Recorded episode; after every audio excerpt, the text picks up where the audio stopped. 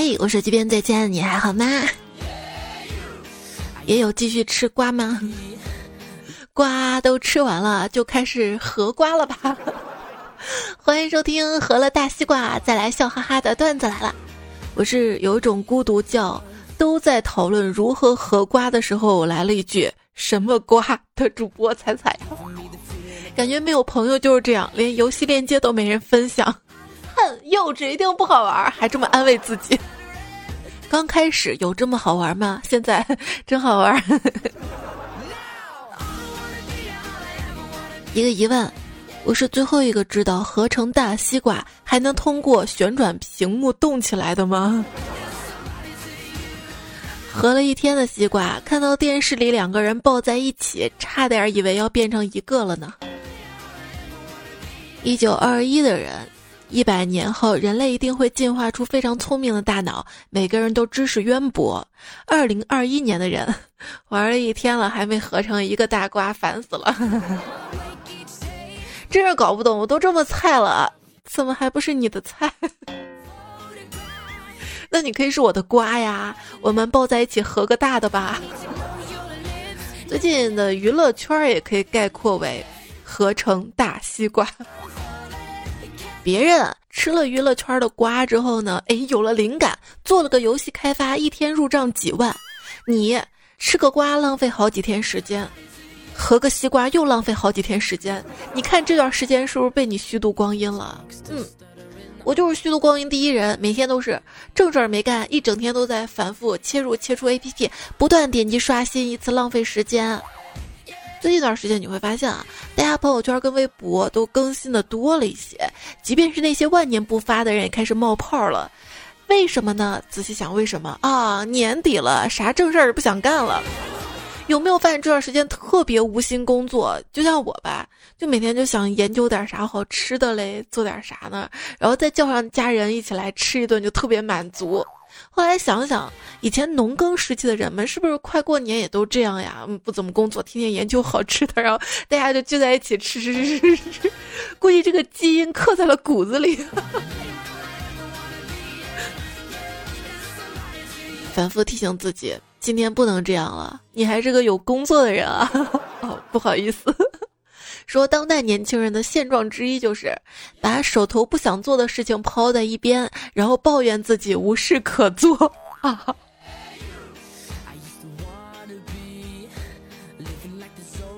我跟拖延症说我要干掉你，拖延症跟我说明天吧，我说好。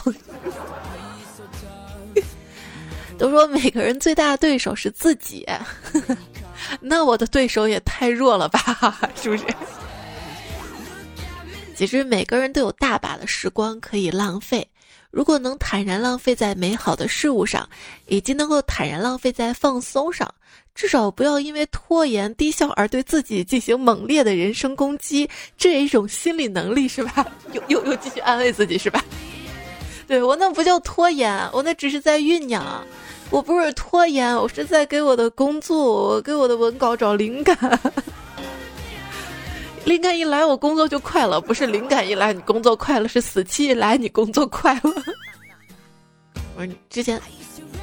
豆瓣九点四分英剧《黑镜》的编剧，就是他有收到过很多邮件嘛，都是问他说：“哎，你怎么写出这么多好的剧本啊？”他回复大家都说：“不要谈什么天分运气，你需要的是一个截稿日以及一个不交稿就能打爆你狗头的人，然后你就会被自己的才华吓到。” 别人玩极限挑战都是跳伞、蹦极、攀岩、冲浪，我玩极限挑战就是工作拖延到死期。今天还看到一句话，说人所有的拖沓都代表他并非真正热爱 我。我觉得，我觉得还不至于，我不至于，你知道吗？真正并非热爱的，可能这个事儿就不做了，就逃掉了。你看我在死期之前，我还是圆满完成了，我还可以，我狗头保命，我爱工作。我不工作，我真的不是不爱这个工作，只是有时候一工作吧，我就不舒服，就只想躺着而已。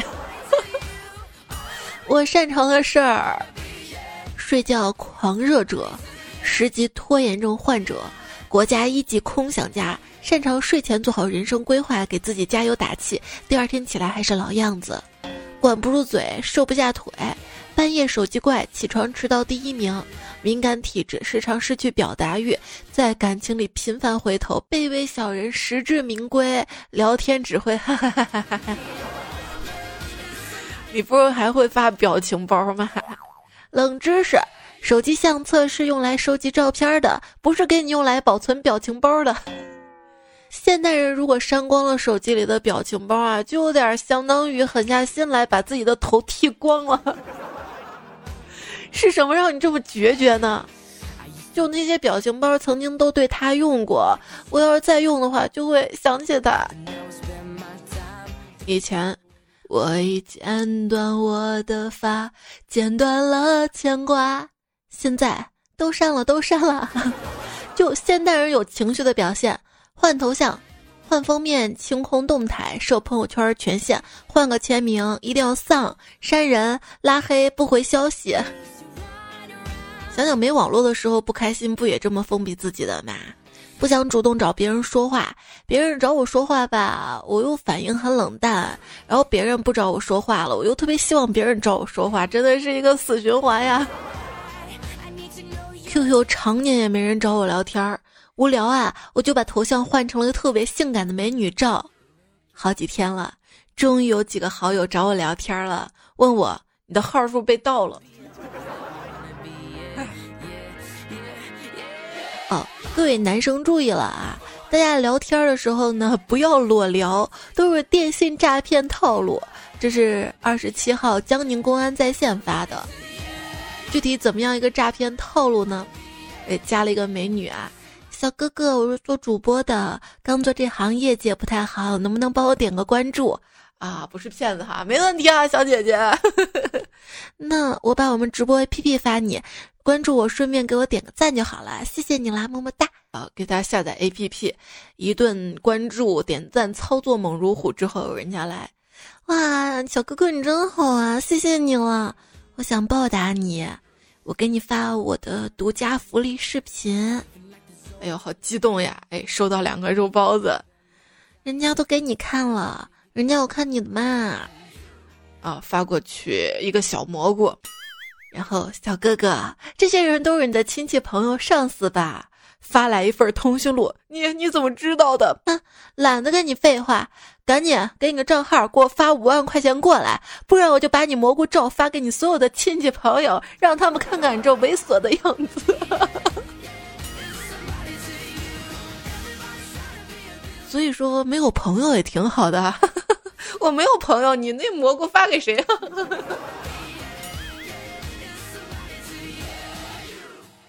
给大家推荐一款社交软件，朋友们都在玩，我玩了好久，也有百来多人了，但是就是没有一个人理我的，很安静、很舒服的一款 A P P，叫微信。哎，你有事儿给我发微信啊！大事儿帮不了，小事儿不想帮，但是你记住了啊，有事儿一定要给我发微信。来，帮我砍一刀吧！两个问题：真的有人成功从拼多多砍一刀那个模式中成功免费拿走那个商品吗？第二个问题：成功以后还有朋友吗？遇到这样的朋友怎么拒绝呢？就是说，当你不好意思拒绝别人的时候，想想别人怎么好意思为难你哈。就特别佩服可以在朋友圈一天发十几个广告，跟一口气甩七八条日常的人。本社恐，连让朋友帮我抢个火车票都恨不得连说三十次谢谢，并保证半年内绝对不会再发。如果你需要帮帮任何的忙，我都会帮你的。不好意思，就拐过去了，那就继续拐着哈。社交平台对我来说是个大广场，我害怕自己声如蚊闹的话都会打扰到别人。但有些人声如惊雷，完了之后还拍拍喇叭抱怨这玩意儿怎么不响呀？我 我作为一名社恐，希望买到这种春联儿，上联快递放这里，下联外卖放那里，横批别按门铃。有事儿勿找，没事儿勿扰。胖虎呢，把他的 QQ 签名改成了“我爱你老婆”，于是就有很多朋友就问啊，你是不是陷入热恋了？但是我们熟悉他的朋友就知道，他一定是被盗号了。嗯，放火焰是不是被盗号了？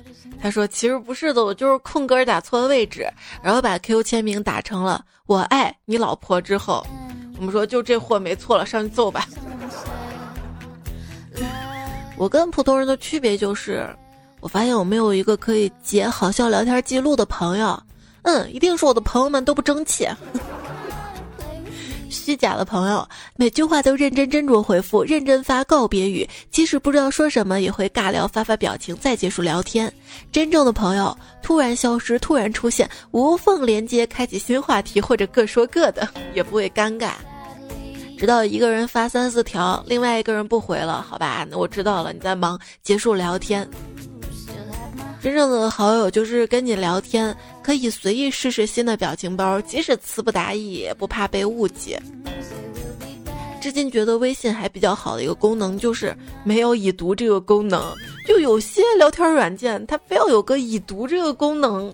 如果它非要有这个功能的话，建议再推出已读已读功能，就让对方知道我已经看到了你的已读了，然后再已读已读已读，两个人也不用说啥了，彼此感情通过这个交流清楚了，这个叫以毒攻毒吗？内向的坏处是，那些我讨厌的人以为我不想理他们；更坏的坏处是，那些我讨厌的人以为我只是内向而已。最绝望的瞬间就是，当全桌只剩你一个人还没有敬酒的时候。我爸妈那代人，谁家里有个红白喜事儿，动辄能请来几十桌的人，一杯接一杯的，然后聊天话题又不断，就觉得人类交际能力可能真的是一代不如一代了。不，有些那不是交际能力，那是为了能够。在一个大环境下，或者在一个厂区啊这种小环境下能够生存下去，不得不有的那种交际能力，它可能还叫伪装能力。因为如果你不伪装的特别能交际，别人就会说你这个人怎么这么毒？哎，你这个人怎么这么不合群？然后有些人会跟社恐患者说你太闷了，哎，你多说说话呀。其实这叫社交骚扰。为什么说是骚扰呢？因为你说这些话让我不舒服了呀。这就像是你对一个没有头发的人说你太秃了，你多长点头发一样啊。请大家有点自觉，不要社交骚扰别人哈。时代不一样了，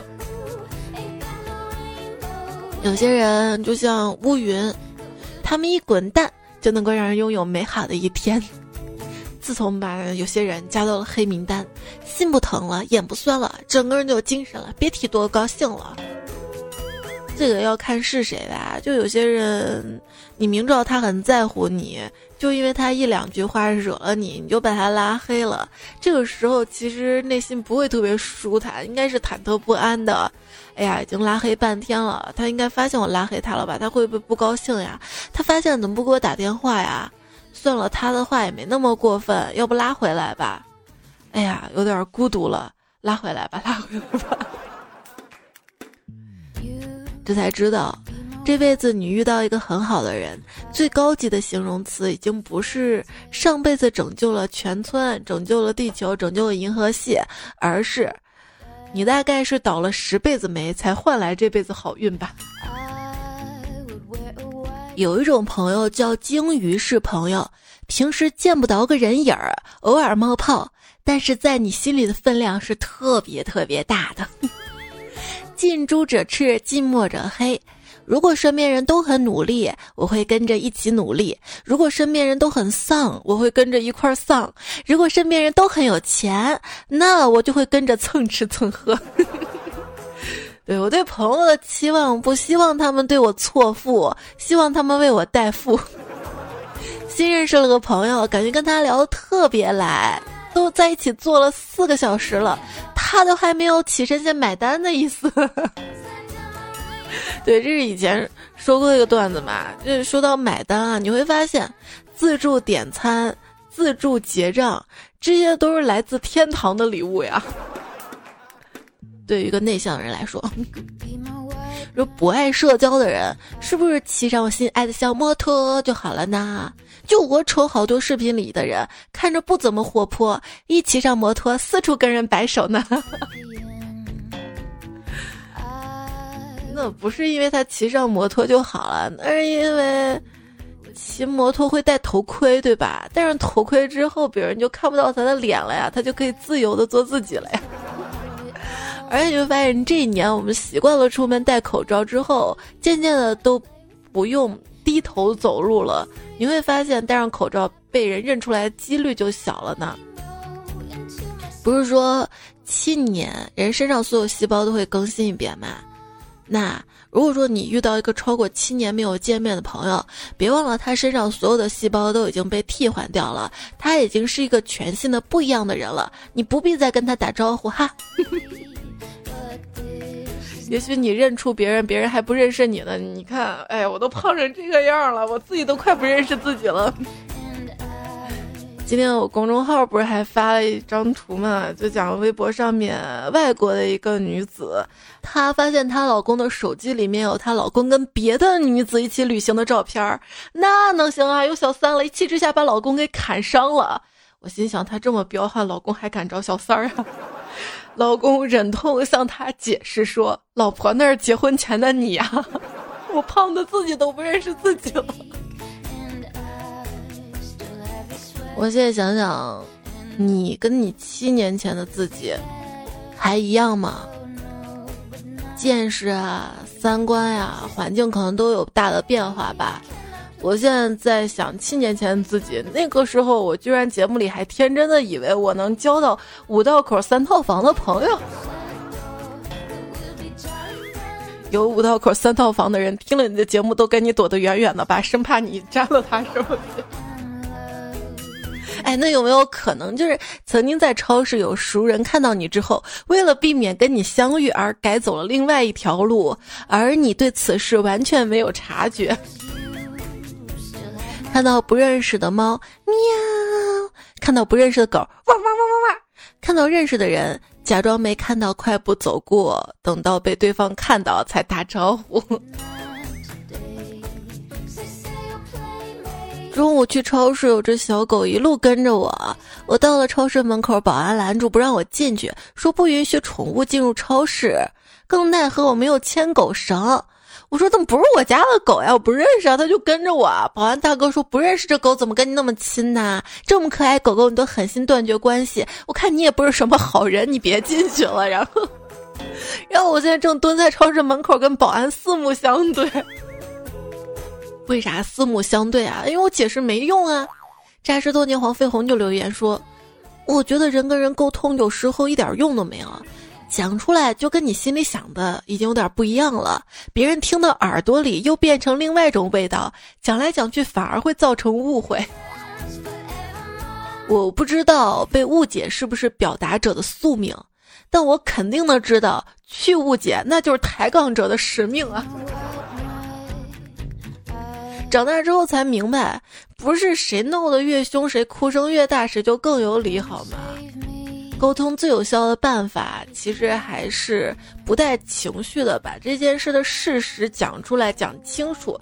你不讲清楚，别人怎么能理解你呢？谁也不是你肚子里的蛔虫，是吧？我们知道，有文凭不一定有水平，有职称不一定能称职，有资历不一定有能力。但我们可能不知道，有智商不一定有智慧，有知识不一定有思想，有文化不一定有教养，有见解不一定有见识。杠精那个，他不叫见解，不叫思想，好吧？大家都是第一次做人，为什么有人那么喜欢教其他人做人？不过我们反着想啊，既然知道了有人就是喜欢教其他人做人，那么我们可以用这个办法来讨好别人啊。就是说，跟中年人拉近距离，一个最好的办法就是请教他一些问题，让他给你讲道理。当你觉得一个很厉害的人开始单纯、冒傻气、低落时，那一定是把你当朋友了。这个世界没有那么强大的人，如果有，是多么厚的伪装啊！据说每个人都有一位这样的朋友，你的人生中没有一个活得不如你的朋友，就好像是你们做朋友的潜在原因，他们自己都不知道能给你这样的安慰。就当你回到家心累时候，说我的人生真的，嗯，脏话。那这位朋友正巧跟你打了招呼，你就马上心里平衡了，心说，不过我总是过得比他好一点儿。想想有没有？如果你没有这样的朋友，嗯，你就是那个朋友。我得去反思一下自己了。教大家一个能让生活快乐起来的秘籍，两个字儿：算了。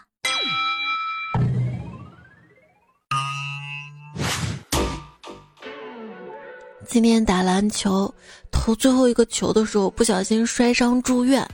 我打电话给我妈，我妈说要紧不？严不严重啊？你在哪个医院啊？去看你。打电话给领导，领导说你需要请假吗？那边进度在家能完成吗？不要影响团队啊！打电话给对象，对象说服你的是男的还是女的呀？打电话给我最好的兄弟，他在电话那头沉默了一分钟，然后问球进了吗？昨天有个朋友惹我生气，我就骂了他一句，他就说切就知道骂人是吧？有本事你咬我啊，你咬我啊，咬我啊！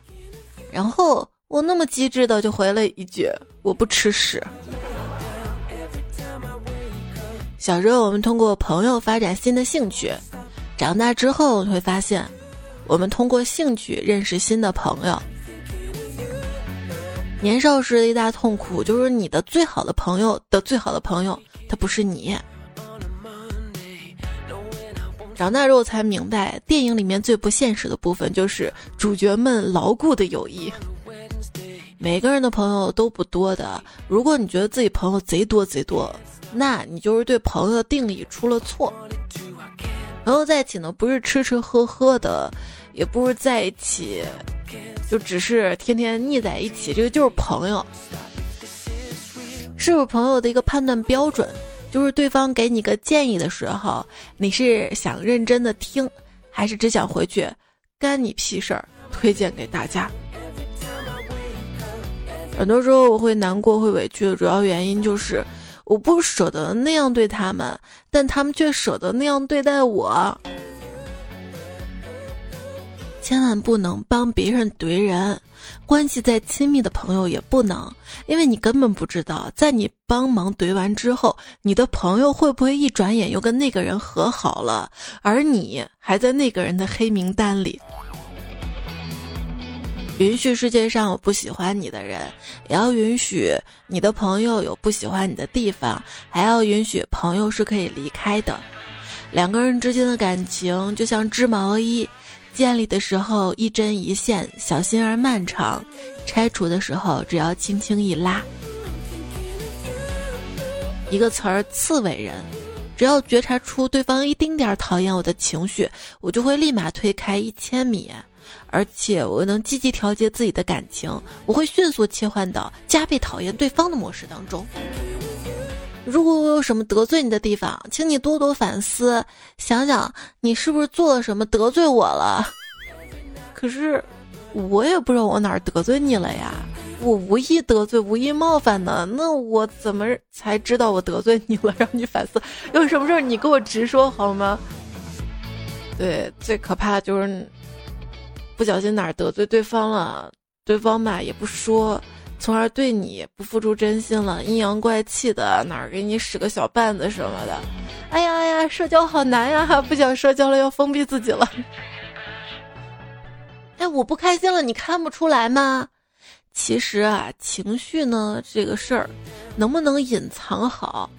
就在于对方在不在乎你。如果这个人很在乎你，你皱一下眉，他就让你不开心了；如果这个人不在乎你，那你就算哭了，你哭到一边，他不会看你，他也不知道你哭了，对不对？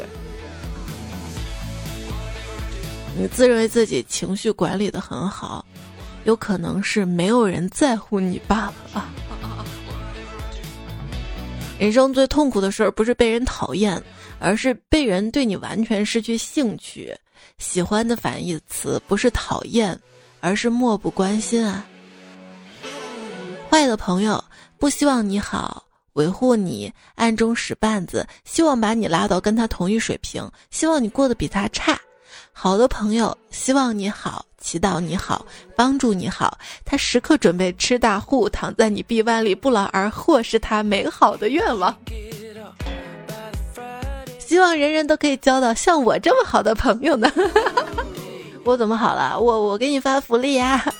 这期节目呢，又给大家准备新年暖心小礼物。之前节目我们不是说过了，喜马拉雅跟于天川罐咖啡推出了联名款的新年温暖礼盒嘛？这个是大礼盒，还有个小礼盒。这个小礼盒呢是作为福利送给大家的。小礼盒里面呢有五包罐儿咖啡，还有一封喜马跟于天川老总联名信，还有一张彩彩的明信片。这个礼盒呢只需要一块钱，是彩的独家福利。怎么得到呢？在这期节目的播放页面。的节目图的右下角有个购物车，点进去之后呢，就可以一块钱拿到了。在备注要备注彩彩才可以得到明信片，没有备注是没有明信片的哈。有三百份，先到先得，看到有就有，就赶紧拍。然后能拍到的地区呢，就是能发的地区。担心自己抢不到没有关系啊。凡是在一月十八号到二月一号通过我节目购买喜马拉雅跟于天川联名款那个大礼盒，就还送一个保温杯的这个礼盒的小伙伴，不用去抢这个一元，也可以直接得到带有明信片的咖啡小礼盒，是作为额外赠送的啊。之后呢，会陆续的寄给大家。而且，如果你觉得这个咖啡好喝，还想囤的话，在我喜马拉雅主页店铺还有二十五元的雨天传的咖啡。这个咖啡本来是不带有的，然后很多粉丝啊，还有其他主播说，就是有这个需求嘛，喜马就把它上架了。上架的话，虽然对于我们主播来说没有绩效，但是这个优惠是有的，大家也可以去买哈，推荐给大家了。嗯，这个节目就是喜马拉雅的节目，在喜马拉雅 APP 上搜索“彩彩”就可以到我的主页上了。专辑呢是段子来了，希望你可以订阅一下。我的微信公众号呢是彩彩，在我的微信公众号的对话框输入“晚安”，每天晚上还有晚安语音节目更新。平时有任何想要说的话，给我留言的话呢，欢迎你在喜马拉雅节目最新期的留言区留给我就好啦。今天呢讲到社交，刚好也看到了彩票雅如二零二零他的留言，他说：“从前呢把关系的变淡全部归结为大家离得远了，不再朝夕相处。长大之后才真正明白，让人渐行渐远的不是距离，而是三观。”每个人都在成长，我们学会从学校走向职场，从一个工作转向另一个工作，从一个地方走向另一个地方，从一方天地走向万千世界。在成长的路上，我们不断的接受新事物，不断的抛下旧想法。我们在变化中长大，三观也在成长中慢慢的塑形。而那些能一起走到最后的人，一定是三观最匹配的人。三观不同的人，曾经再好，也终将活成彼此不能理解的样子。现在，随着我们逐渐的工作，会发现大家越来越忙，再加上成家有孩子，在这种情况下，再忙能抽空给你回消息的人，一约就出来的朋友，真的很难得，一定要好好珍惜那些你有事儿随时就能出现在你身边的人。你找朋友会发在吗？发在吗会显得卑微小心翼翼，发在一个问号，就种老子找你你敢不在的霸气。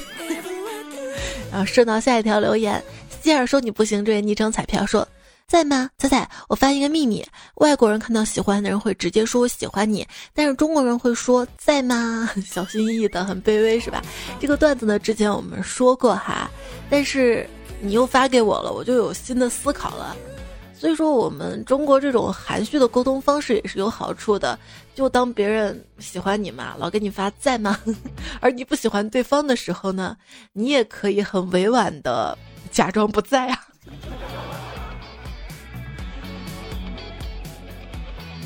下次委婉点呢，其实就是星期八，改天其实就是三十二号，以后就是十三月，有时间就是二十五点。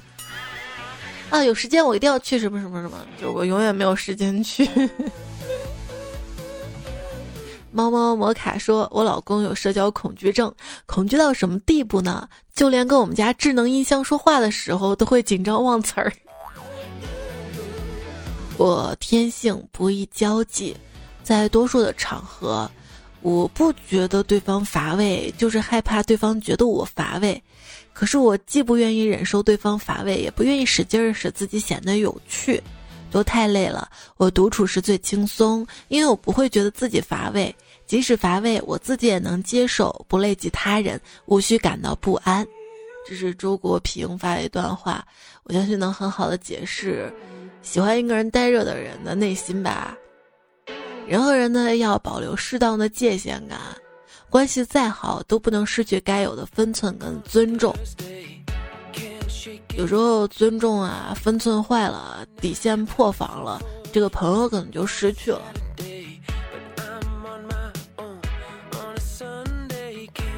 森宝说。我发现一件事儿啊，有时候公众媒体为了让发言不具有冒犯性，就发明一些特别委婉的说法，以求尽可能的温和和礼貌。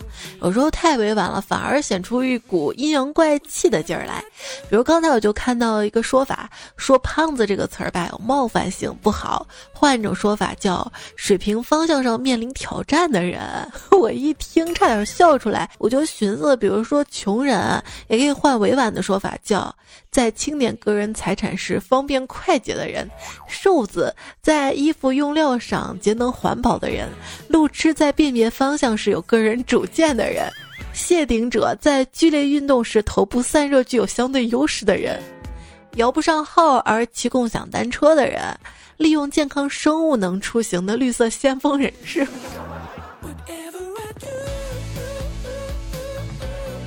啊，共享单车啊！今天看到新闻说，广州一个男子骑共享单车，疑因发生碰撞，导致单车座椅掉落，被座位铁架刺穿臀部，连同共享单车一起倒地，无法动弹。最后叫来幺二零，幺二零没办法，又找了幺幺九，好痛啊！光看文字就好痛。这也提醒大家吧，因为现在有些共享单车它那个座位已经不稳了嘛，大家骑车之前先检查一下哈。近期的二帮主说妃子侍寝打一明星，有最近那个瓜特别大的明星是吧？木子浩说都是最近瓜惹的祸。昨天晚上做梦梦见母胎单身的我，突然发现有孩子了，吓死老子了。昵称我木啊说彩彩，我昨天晚上做了个梦，梦里彩彩大声对我们众多彩票说：“最后问一遍啊，有没有生了我孩子没有告诉我的？”阿姐还说最近瓜吃了不少，我有个瓜给大家吃吃。我二十四岁，有一个七岁的儿子和一个五岁半的女儿。嗯，我单身。这是离婚了。最近一个感悟就是，普通网友从来没有真正窥探到明星的生活，你知道的都是能让你知道的。对。最近微博上不是有一个账号火了吗？那个账号就说的是华晨与张碧晨今天公开了嘛？早在一八年的时候就发现了端倪，还说哎三个月没动态了，是去养胎了吗？啊，希望每个人磕的 CP 都可以在一起哈。和谐与晚风皆诗说啊，终于放假回家了，不能出去，感觉好无聊啊。想念学校了，这是不是犯贱？如果你真的是想念学校了，那学校是学习的地方嘛？那在家学习也是一样的，好好学习。最近还有一个热搜是衡水二中学生反映，学校寒假期间要求高一学生早午晚时学习，开摄像头监控。太辛苦了，早午晚时的学习。耶九九九说：“才呀，我今天终于靠岸了。”当时看到这一句话，我第一反应就是恭喜你考研成功了，因为不是很多彩票说才祝我上岸成功上岸吗？啊，他来括号：太平洋上一丁点儿的小岛。他说：“由于疫情原因，费了好大的劲儿才弄来一张电话卡，下载了你前面十三期节目，又碰到了这一期更新，来给你点赞，算不算真爱呢？那我念你的留言，下次靠岸你就可以听得到了哈，应该能开心好几天吧。”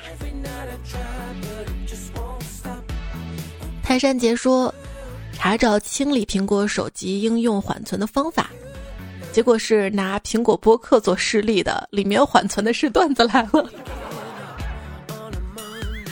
我承认这个节目占你的手机内存，但我还有点自私的想更进一步，想我整个人占据你的心。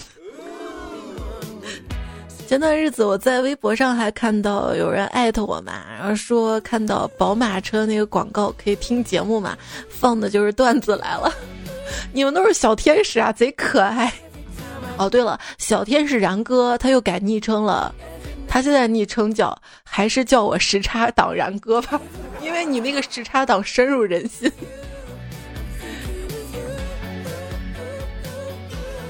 雨中我独自等待，说为什么有些人要经常改昵称？是怕我们记住你吗？就我其实挺害怕啊朋友频繁的改微信昵称的，他一改昵称吧，然后我就找不到他了。现在习惯性的认识一个人。把他的昵称固定住，直接备注上。你再改，任你改，你在我心里永远都是之前那个你。徐徐清风拂面过，说我喜欢你，就像风行万里不知归期，就像彩彩唱歌措手不及。日照香炉生紫烟，说彩彩呀，我本来是在品尝失恋的滋味的，你一唱歌给弄没了，你陪我。是不是我的歌声让你感觉又恋爱了？那不是恋爱，是彩彩你脸呢？Steve 说：“彩彩，你的歌声太魔性了吧？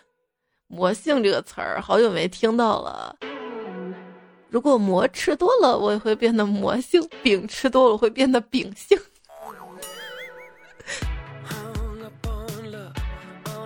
刘二狗说：“宰啦。”我打开了十里铺歌王新年礼包了吗？十里铺歌王新年礼包没有哈，喜马拉雅于天川的联名礼盒是有的。龙哥说：“彩彩说的对，音乐呢是有记忆的。你在某个时段里听了一段好听的歌曲，等再听这首歌的时候，就会回忆起那段时光。那我希望以后你一旦听到笑话，就能想到我哟。”下来的彩票，这昵称彩票说，这叫重低音版本的彩彩，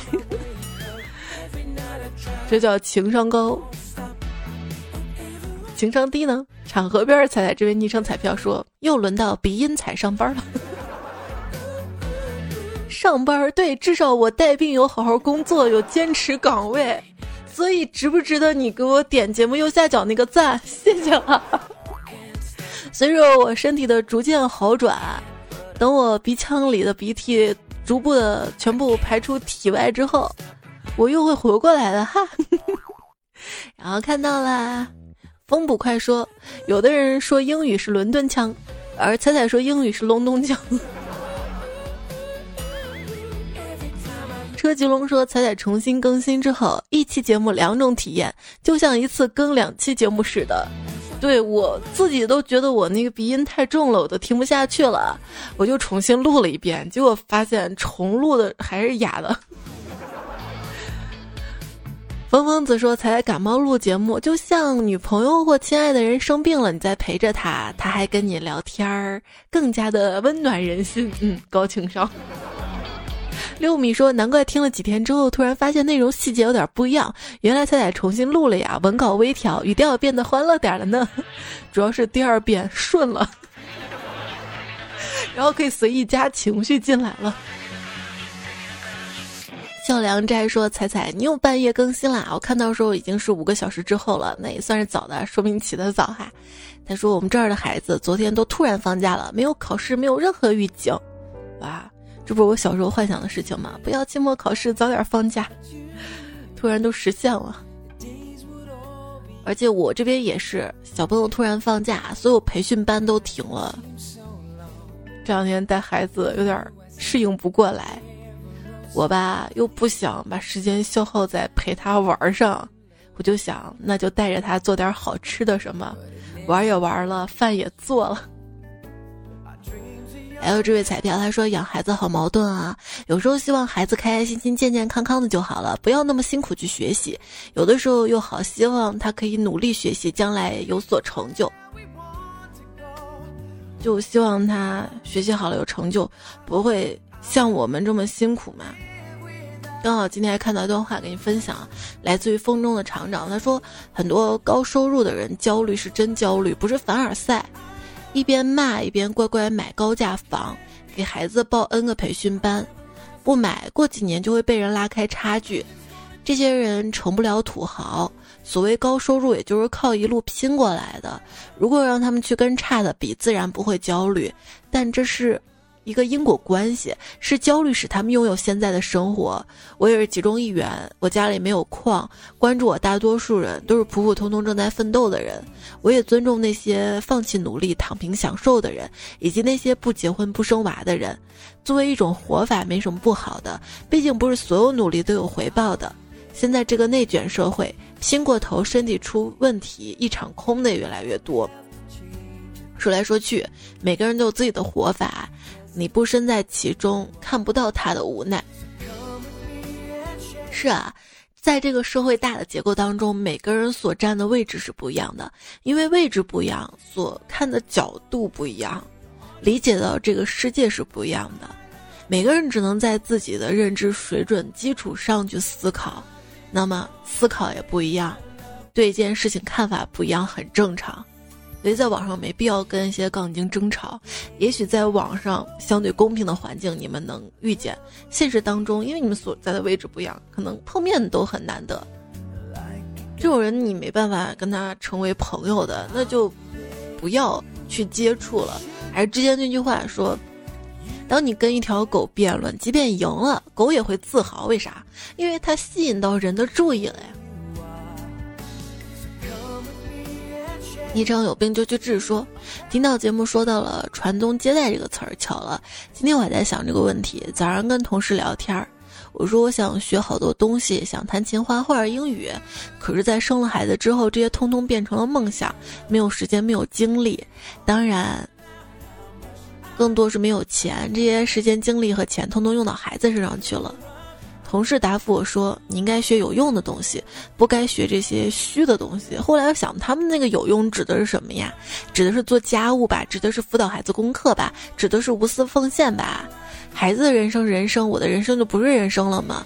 如果有下辈子，我不想活得这么有用，我只想活得有趣。但是现在有了孩子，责任就不一样了呗。但是你想学这些东西，你可以跟孩子一起学呀，弹钢琴、画画、英语，我我觉得完全可以的哈。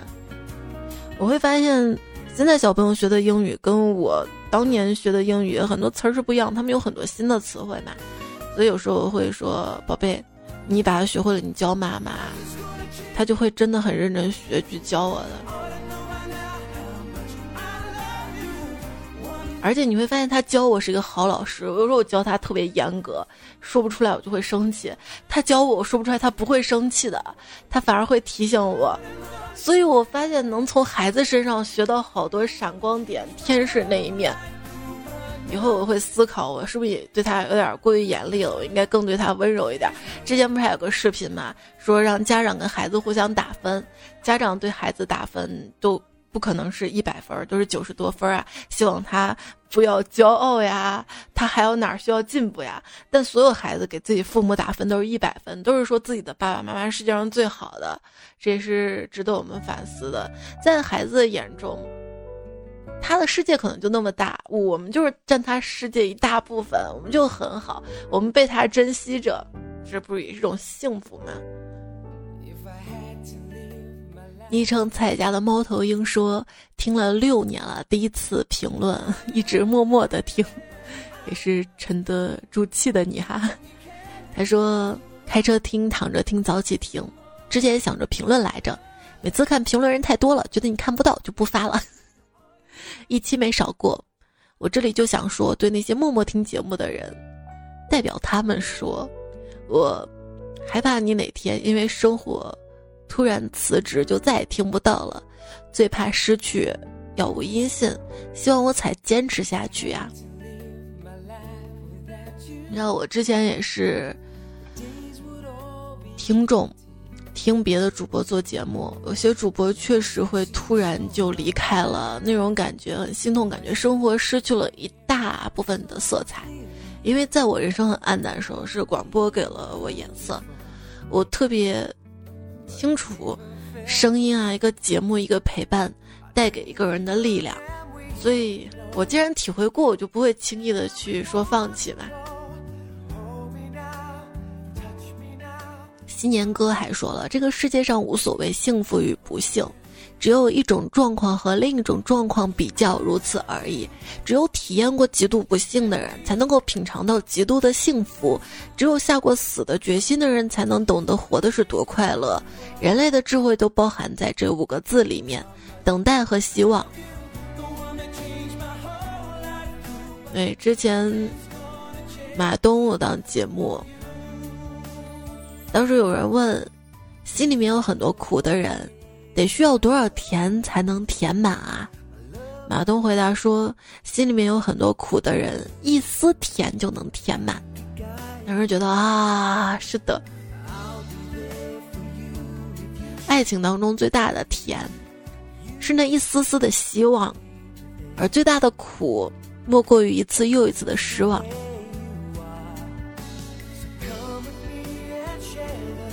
还是上上期留言，叶枫五二五七说：“没车没钱没房，拿什么娶我？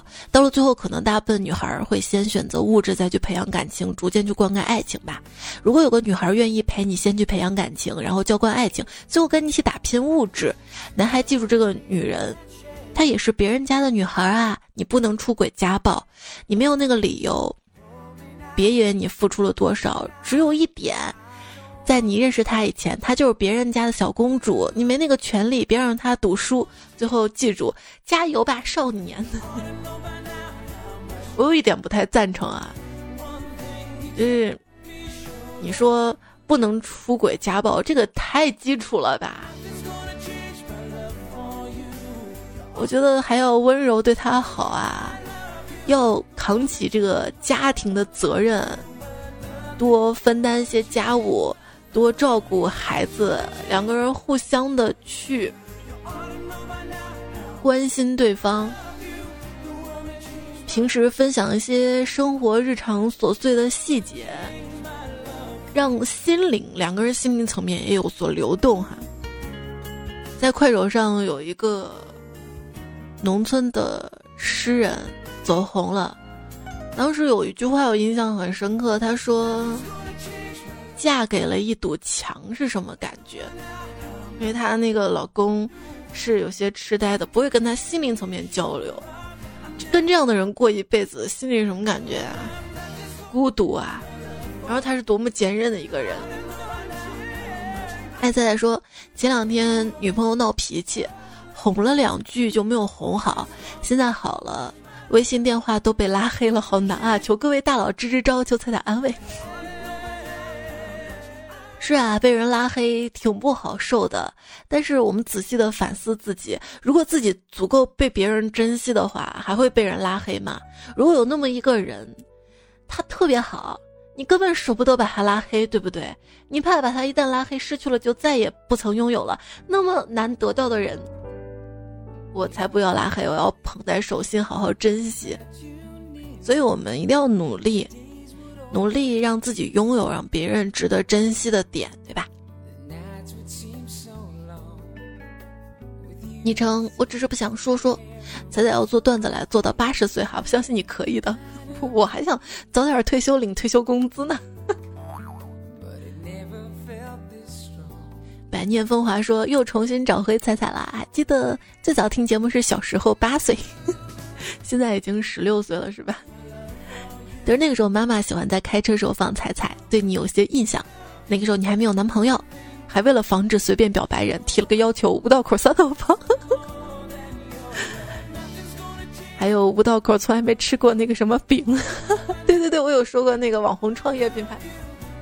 然后后来妈妈没有放了，我也没有听了。现在下载喜马拉雅，被朋友推荐段子来了，一听熟悉的声音，还是彩彩呀，好开心，再一次相遇了。我也很激动啊！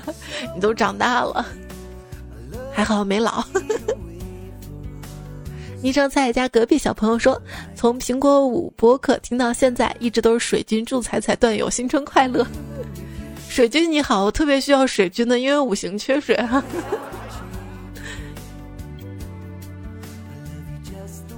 大家可以说多多打 call 会中彩票，又找到了个新的词儿哈。听友二四零七说每天听彩彩，考试不会菜，每日听彩彩，每科都一百。也看到了团那个团啊，在最近几期节目，每期节目的留言都留了好多藏头诗呢，总有一个留言能够鼓励到我。还看到了简哥家的矮脚猫。笑林风海，Ro K 九九恐龙小妞凌晨两点的微信英雄苏比的睡前故事，菜菜失忆的过往，你们的一大段支持鼓励我都看到了，也谢谢每位好朋友们的留言支持、点赞、打 call、守候、分享，还有你们不仅在节目留言区留，还到公众号里去支持我，谢谢你们。还有那么晚那么晚等节目的沙发的彩票，UK 听友二五二二，多多虫好几个一八零，你我本无缘，全凭熬夜深，晋级风肖霓影，无名命也。这期节目应该早起的朋友能听到啦。我本来想的是写好稿子之后睡起来然后再录，但是我想这样听节目又会晚半天，就通宵把它完成了。跟你说，下期节目再会啊，就不说晚安了，说早上好吧，再会了。